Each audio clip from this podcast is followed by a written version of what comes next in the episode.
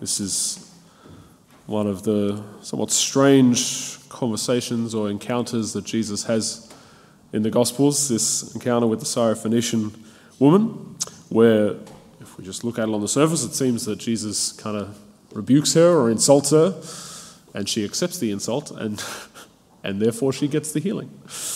Um, but as I read this um, today, I was just invited to, to kind of think of it from the woman's perspective.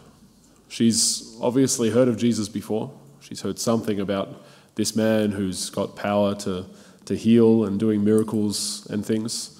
Um, so when she's heard that he's come to the town, she must have known something about him, and she's got some belief in the power that he has to heal and to free her daughter.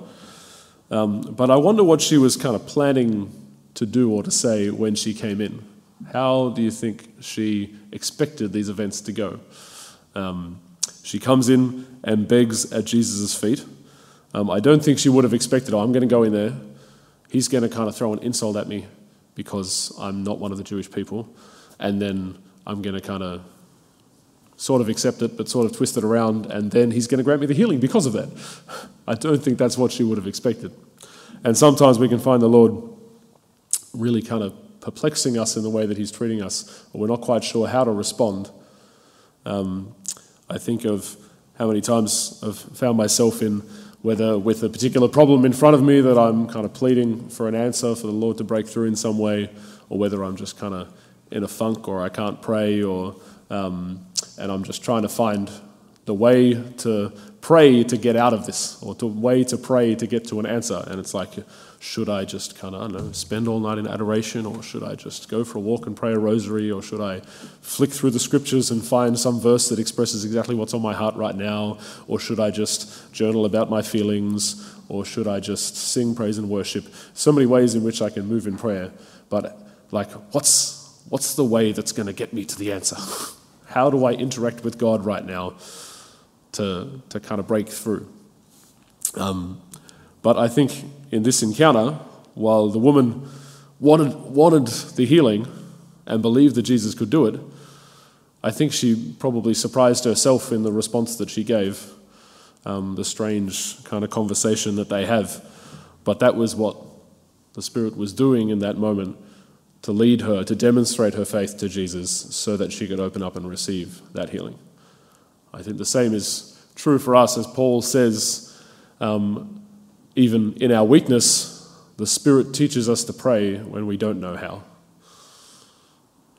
We don't know kind of the, the right sort of tactic or strategy to be able to pray to Jesus to, to kind of get our prayers answered. And even if we're trying to figure it out in that sort of way, we're often coming out of a sense of, of I want to control my prayer life so that I can get the graces when I want the graces.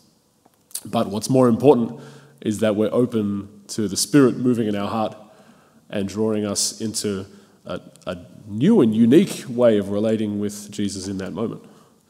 The Spirit wants to, to bring forth the prayer that's on our heart in a particular way, to open up our ears to listen to what Jesus wants to say in a particular way in that moment that might have been different to the way that I was praying yesterday. It might be different to the way that I've been praying faithfully for 10 years.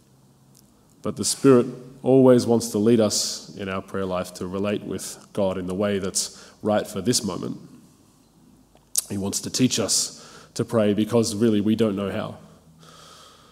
And this is so much more important as well because we might have the need that's in front of us and we're wanting to kind of get to the resolution of that need. We want God to give us the healing or the grace or to get out of our confusion or funk, whatever it is.